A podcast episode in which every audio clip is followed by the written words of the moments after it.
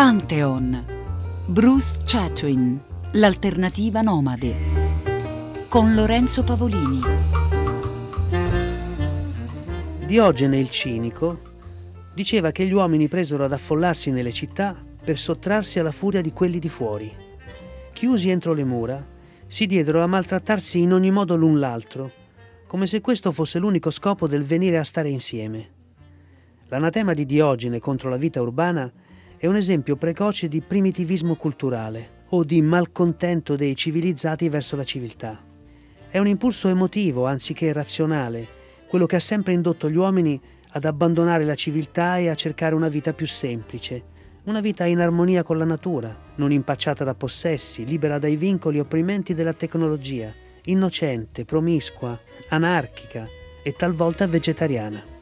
Buon pomeriggio e benvenuti, la voce di Giuseppe Cederna che legge una pagina dall'anatomia dell'irrequietezza di Bruce Chatwin per introdurci a questa nostra quinta puntata e riflettere ancora intorno all'alternativa nomade come la chiamava Bruce Chatwin, avete sentito in questa pagina uno dei suoi tantissimi appunti intorno a questo argomento. E oggi noi ne vogliamo parlare con Marco Aime, scrittore antropologo di cosa sia stata eh, per lui l'impatto con la scrittura di Bruce Chatwin a 30 anni dalla morte, uno scrittore che diventò presto mito proprio in quegli anni 80 nei quali Marco Aime cominciava i suoi viaggi alla scoperta del Pakistan, dell'Africa, che poi eh, fanno nascere in lui la passione per l'antropologia che diventa il suo mestiere. Eh, gli chiediamo come valuta oggi e come lesse allora i libri di Bruce Chatwin. Ma devo dire che appunto da appassionato di viaggi e di letteratura, ecco, Chatwin eh, non poteva rimanermi indifferente e sconosciuto, per cui mi sono letto, come molti, forse per primo, eh, Le vie dei canti, che è il libro che, che ancora oggi mi piace di più eh, di Chatwin, e poi dopo a venire eh, gli altri. Ecco, devo dire che eh, dei Canti all'inizio mi aveva appassionato molto e continuo a farlo, ritengo il suo più bel libro, soprattutto anche per un certo stile, una scrittura asciutta, così abbastanza moderna.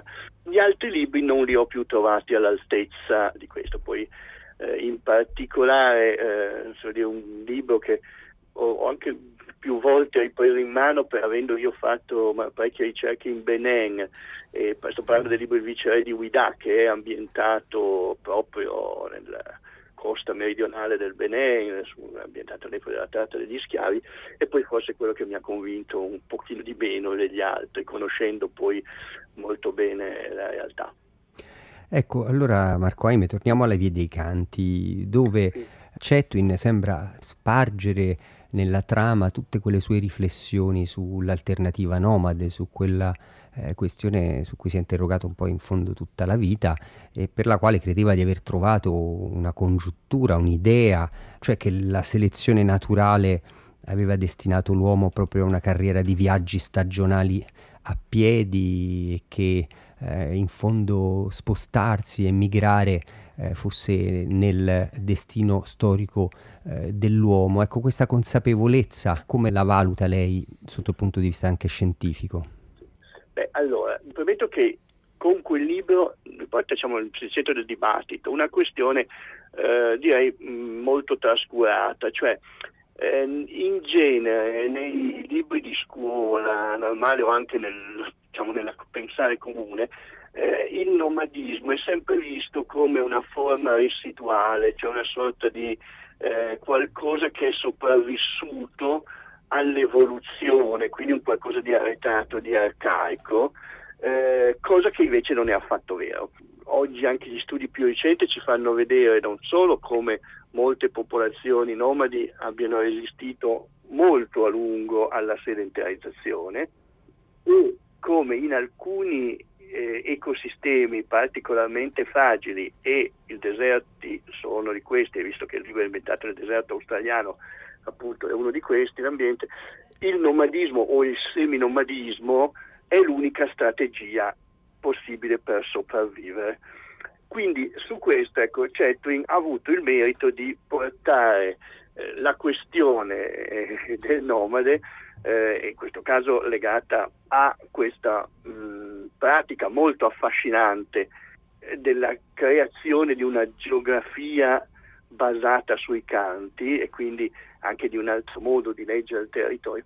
Comunque, ecco, di portare la questione nomade di nuovo un po' al centro del dibattito. Ecco, attenzione, i nomadi non sono solo una sopravvivenza destinata a scomparire, ma di fatto è una delle possibili alternative ai, ai modi di vita.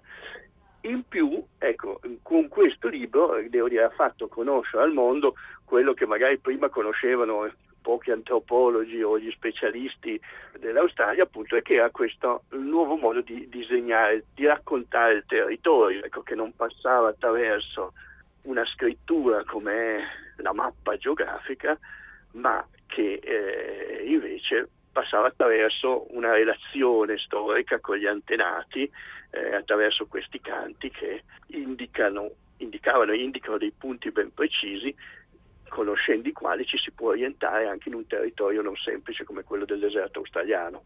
Detto questo, detto tutta la parte positiva, diciamo che forse ecco, l'immagine che poi Cetri restituisce, e nulla toglie la bellezza del suo libro, eh, soffre un po' di quel, eh, chiamiamolo esotismo o nostalgia romantica, per cui vede eh, nell'alternativa nomade, che è il nomadismo degli aborigeni australiani, eh, un, quasi solo la parte buona. Ecco. Nel libro non compare in modo così eh, evidente quali sono poi i drammi che stanno soff- sta soffrendo anche la popol- gli aborigeni, la discriminazione emerge ma mh, fino a un certo punto. Ecco, lui ha un po' ammantato di romanticismo questa, questa dimensione che pur, come ho detto prima, è una dimensione reale e assolutamente realizzabile, ecco, non è, certo il paradiso rispetto alla sedentarizzazione, non è né meglio né peggio. Diciamo, l'operazione che Cetri fa è di portare un po' su un piano romantico ecco, questa sua visione eh, della vita degli aborigeni del deserto australiano.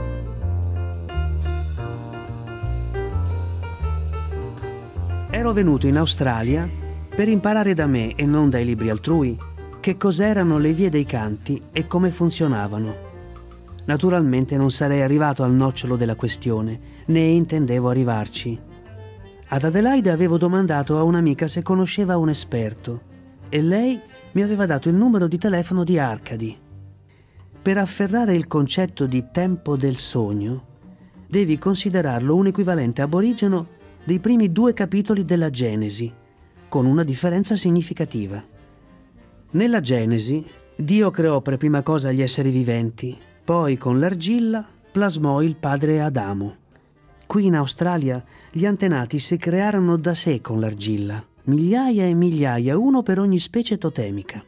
Si credeva che ogni antenato totemico, nel suo viaggio per tutto il paese, avesse sparso sulle proprie orme una scia di parole e di note musicali e che queste piste del sogno fossero rimaste sulla terra come vie di comunicazione fra le tribù più lontane. Un canto, disse, faceva contemporaneamente da mappa e da antenna. A patto di conoscerlo, sapevi sempre trovare la strada. L'Australia intera poteva, almeno in teoria, essere letta come uno spartito. Non c'era roccia o ruscello, si può dire, che non fosse stato cantato o che non potesse essere cantato.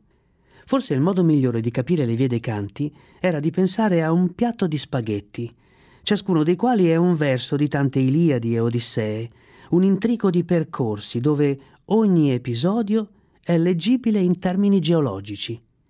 Con episodio intendi luogo sacro? gli domandai. Esatto. Gli antenati che avevano creato il mondo cantandolo, disse, erano stati poeti nel significato originario di poiesis, cioè creazione. Nessun aborigeno poteva concepire che il mondo creato fosse in qualche modo imperfetto.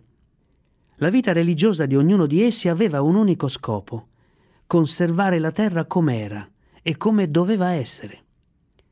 L'uomo che andava in cammino, in walkabout, compiva un viaggio rituale, calcava le orme del suo antenato cantava le strofe dell'antenato senza cambiare una parola né una nota e così ricreava il creato. Certe volte disse Mentre porto i miei vecchi in giro per il deserto, capita che si arrivi a una catena di dune e che d'improvviso tutti si mettano a cantare. Che cosa state cantando? domando. E loro rispondono: Un canto che fa venire fuori il paese, capo. Lo fa venire fuori più in fretta. Gli aborigeni non credevano all'esistenza del paese finché non lo vedevano e lo cantavano. Allo stesso modo, nel tempo del sogno, il paese non era esistito finché gli antenati non lo avevano cantato. Quindi, se ho capito bene, la Terra deve prima esistere come concetto mentale, poi la si deve cantare e solo allora si può dire che esiste. Esatto. In altre parole, esistere è essere percepito? Sì, proprio così. E sulle note di questo brano di Paolo Fresu, intitolato proprio Le piste dei sogni, che è anche la nostra sigla, è ispirato a queste pagine che abbiamo ascoltato nella voce di Giuseppe Cederna delle vie dei canti, nelle quali eh, l'autore inglese eh, mette al centro, come ci diceva Marco Aime, del suo racconto, la questione del nomade, anzi in questo caso degli aborigeni australiani che inventano una geografia basata sui canti. E noi adesso siamo andati a Firenze da Paolo Ciampi, scrittore e giornalista eh, che ha lavorato per diversi quotidiani, oggi è direttore dell'agenzia di informazione della regione toscana, all'attivo una trentina di libri, uno lo ha dedicato ad esempio al matematico Leonardo Fibonacci, eh, un altro al sogno eh, delle mappe e proprio in questo strano rapporto che c'è tra la mappa e l'essere nomadi, tra il mettersi in cammino e in viaggio sulla base eh, di una rappresentazione, eh, gli abbiamo chiesto di ragionare con noi. Un libro che per me è molto eh, caro e che in qualche maniera eh, intreccia profondamente il senso del viaggio con l'importanza delle mappe anche come visione del mondo, delle vie dei canti, che in primo luogo certamente è un libro su un viaggio nel continente australiano e un'esplorazione della mitologia eh, degli aborigeni eh, dell'Australia. Le vie dei canti sono vie solcate eh, o meglio tracciate dai canti rituali, canti che sono allo stesso tempo rotta, direzione, via appunto, ma sono anche eh, in qualche maniera memoria e geografia, visione del luogo, della terra. È incredibile pensare che in una cultura che generalmente siamo portati a classificare come primitiva ci sia questa capacità di rappresentazione, visualizzazione, definizione del mondo eh, attraverso il canto che si fa mappa. Beh, questo però ci serve in qualche maniera anche per come dire, essere più consapevoli del rapporto eh, che noi stessi possiamo e dobbiamo avere con le carte geografiche, soprattutto in tempi in cui eh, siamo abbastanza inclini a rinunciare alle carte geografiche, a considerarle un po' obsolete. Oggi è l'epoca del GPS, delle georeferenziazioni, del basta tanto che abbia lo smartphone o che accenda qualcosa in macchina e arriverò senz'altro a destinazione, dimenticandosi appunto che la carta geografica non è soltanto un qualcosa che ci aiuta ad arrivare a destinazione, ma è qualcosa che ci accompagna nel tragitto.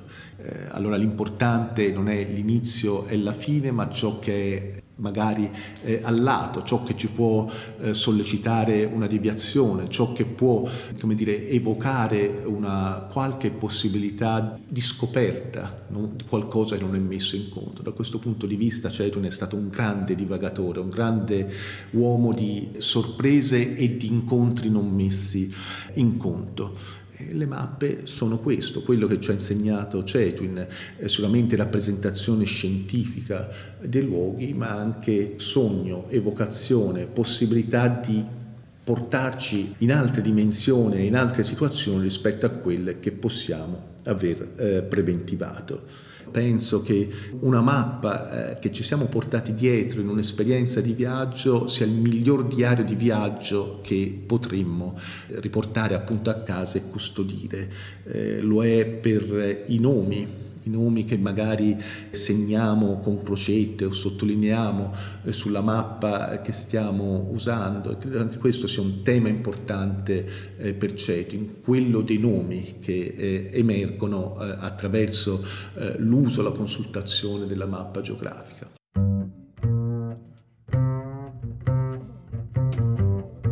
Timbuktu, Tumbutò, Tombouctou, Tumbictu, Tumbuktu o Tembuk. Non importa come si scrive, la parola è uno slogan, una formula rituale. Sentita una volta non si dimentica. Timbuktu era per me a 11 anni una città misteriosa nel cuore dell'Africa dove mangiavano i topi e li servivano agli ospiti. Molto mi aveva citato nel racconto di un viaggio a Timbuktu la foto sfocata di una scodella di broda scura in cui affioravano delle zampette rosee. Naturalmente scrissi in proposito una filastrocca impubblicabile. I topi in umido, mice in the stew, rimavano con Timbuktu e per me le due cose sono ancora inestricabilmente associate. Ci sono due Timbuktu. Una è il centro amministrativo della sesta regione della Repubblica del Mali, già Sudan francese la stanca città carovaniera dove il Niger piega nel Sahara, punto d'incontro di quanti viaggiano col cammello o in canoa, benché l'incontro fosse di rado amichevole. La Timbuktu senza ombra che ribolle nel sole, tagliata fuori da grigio-verdi vie d'acqua per buona parte dell'anno e accessibile per fiume, per carovaniera o per aereo, l'aereo russo che arriva tre volte la settimana da Bamako. E poi c'è la Timbuktu mentale, città mitica di un regno delle favole, miraggio antipodale, simbolo del chissà dove o banale facezia. È andato a Timbuktu, si dice, e Vale è uscito di cervello o è drogato. Ha piantato in asso la moglie o i creditori. È andato via a tempo indeterminato e probabilmente non tornerà più. Oppure non trova di meglio che andare a Timbuktu. Credevo che ci andassero solo i turisti americani. Era bello? mi ha chiesto un amico al mio ritorno? No, non era bello per niente. A meno che uno non trovi belli i muri di fango che si sbriciolano in polvere, muri di un grigio spettrale, come se tutto il colore l'avesse succhiato il sole.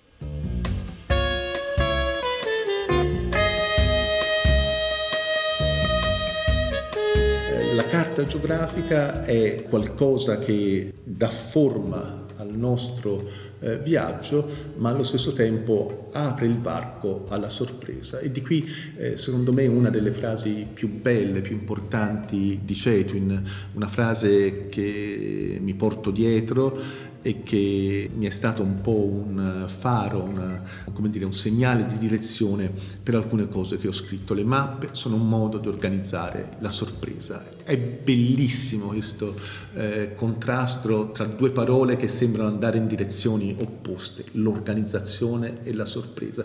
In questo Cetwin, perenne nomade, forse più nomade che viaggiatore, perché il viaggiatore ha sempre bisogno di un'idea di ritorno, il nomade invece ha bisogno semplicemente di un altro posto in cui spostarsi, è stato un autentico maestro e io eh, ogni tanto penso a lui, penso al suo zaino leggero e so che comunque nel suo zaino leggero c'era sempre posto per una carta che era insieme organizzazione e sorpresa.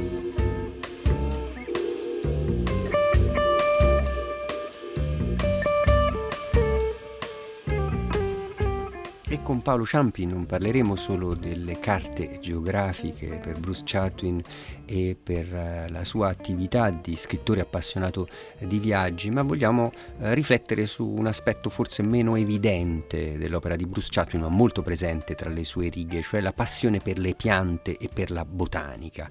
Ecco, Paolo Ciampi ha pubblicato recentemente un libro intitolato L'ambasciatore delle foreste, dedicato a George Perkins Marsh, che è stato effettivamente il primo ambasciatore degli Stati Uniti in Italia, nominato da Abramo Lincoln, ma è considerato anche un po' il padre fondatore dei parchi, dei grandi parchi naturali americani, uno specialista eh, di foreste, un ecologista ante litteram.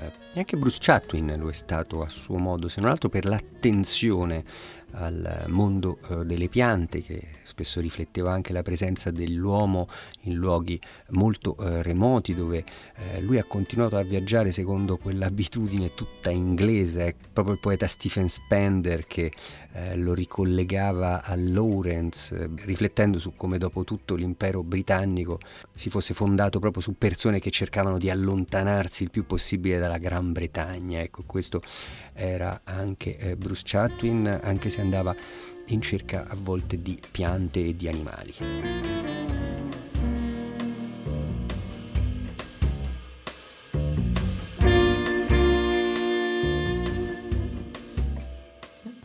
È stato molto importante, anche se forse meno evidente rispetto eh, ad altri aspetti della vita e dell'opera di Bruce Chatwin, anche il rapporto con eh, la botanica e comunque con eh, il, il, regno vegetale, il regno degli alberi, delle piante.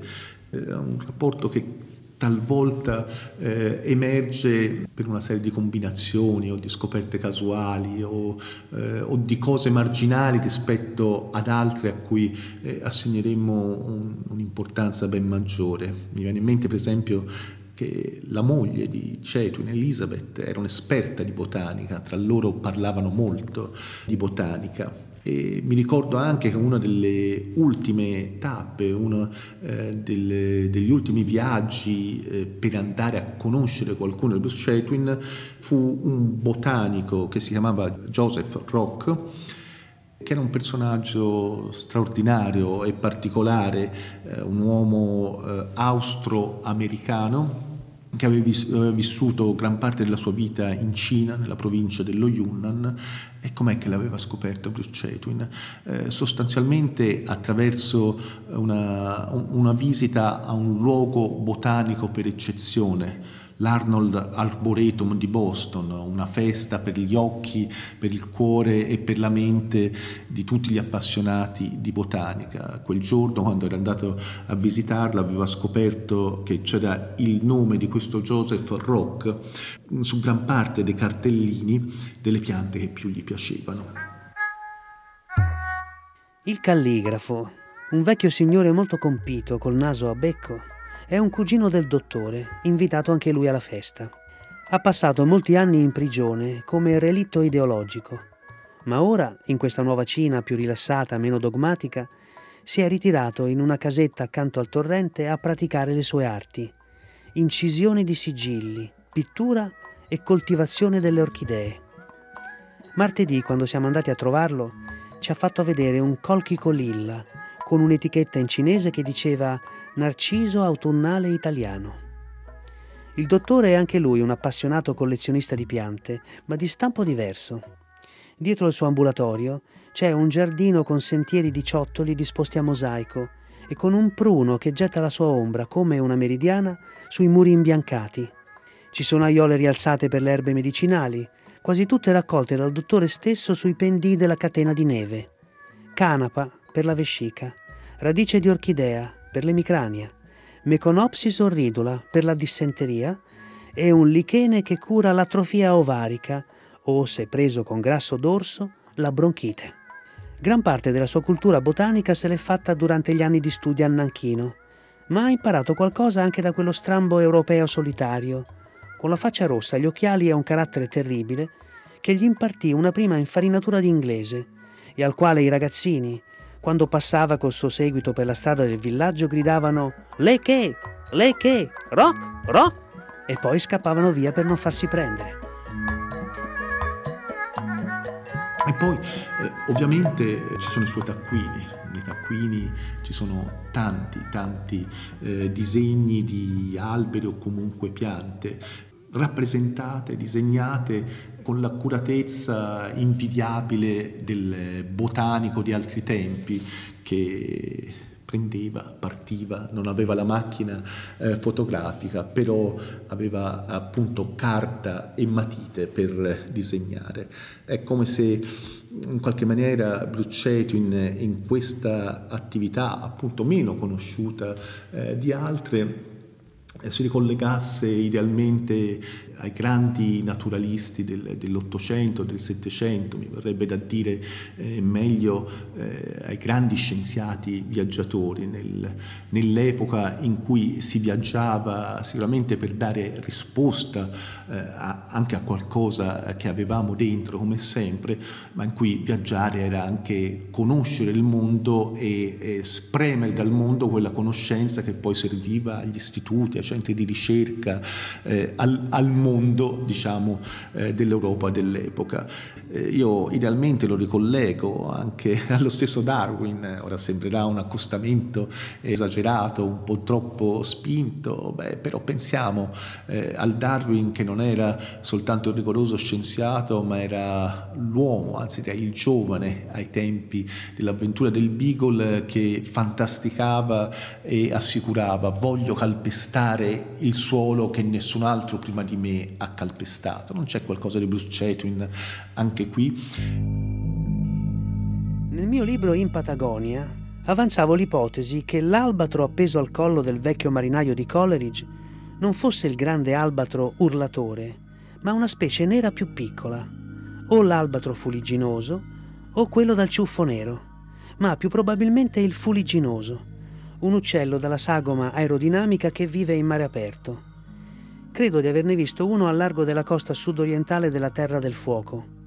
Quello dal ciuffo nero si incontra dappertutto, nello stretto di Magellano e nel canale Beagle, e somiglia a un grosso gabbiano marino dal dorso nero.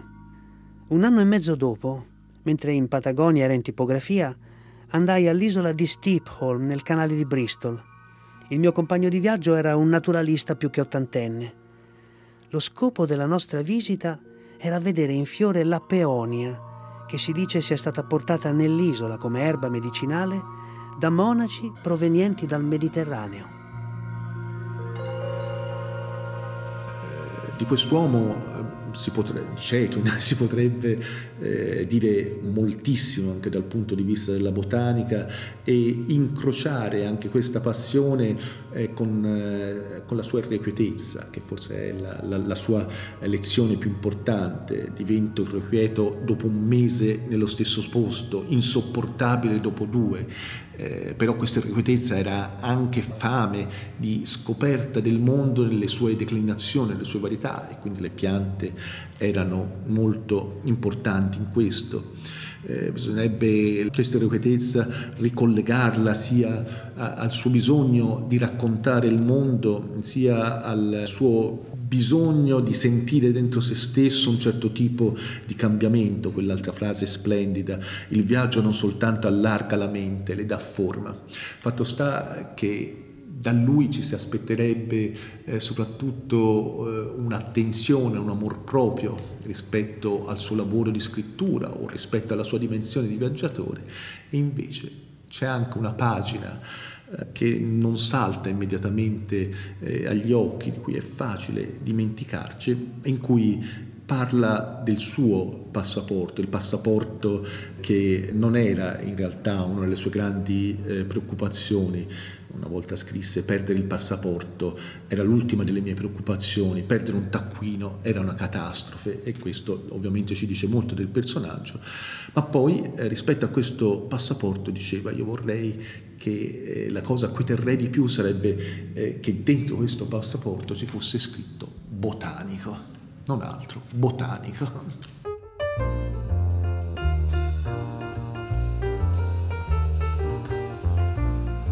Da qualche altra parte Bruce Chatwin ha lasciato scritto anche che avrebbe gradito la qualifica di agricoltore sul passaporto, chissà qual è quella più vicina alla realtà. Noi ringraziamo intanto Paolo Ciampi e Marco Aime per essere stati con noi in questa eh, puntata, insieme ai curatori della trasmissione Federica Barozzi e Diego Marras. Lorenzo Pavolini vi augura una buona serata, vi dà appuntamento a sabato prossimo e vi ricorda che tutto è riascoltabile sulla nostra applicazione RaiPlay Radio.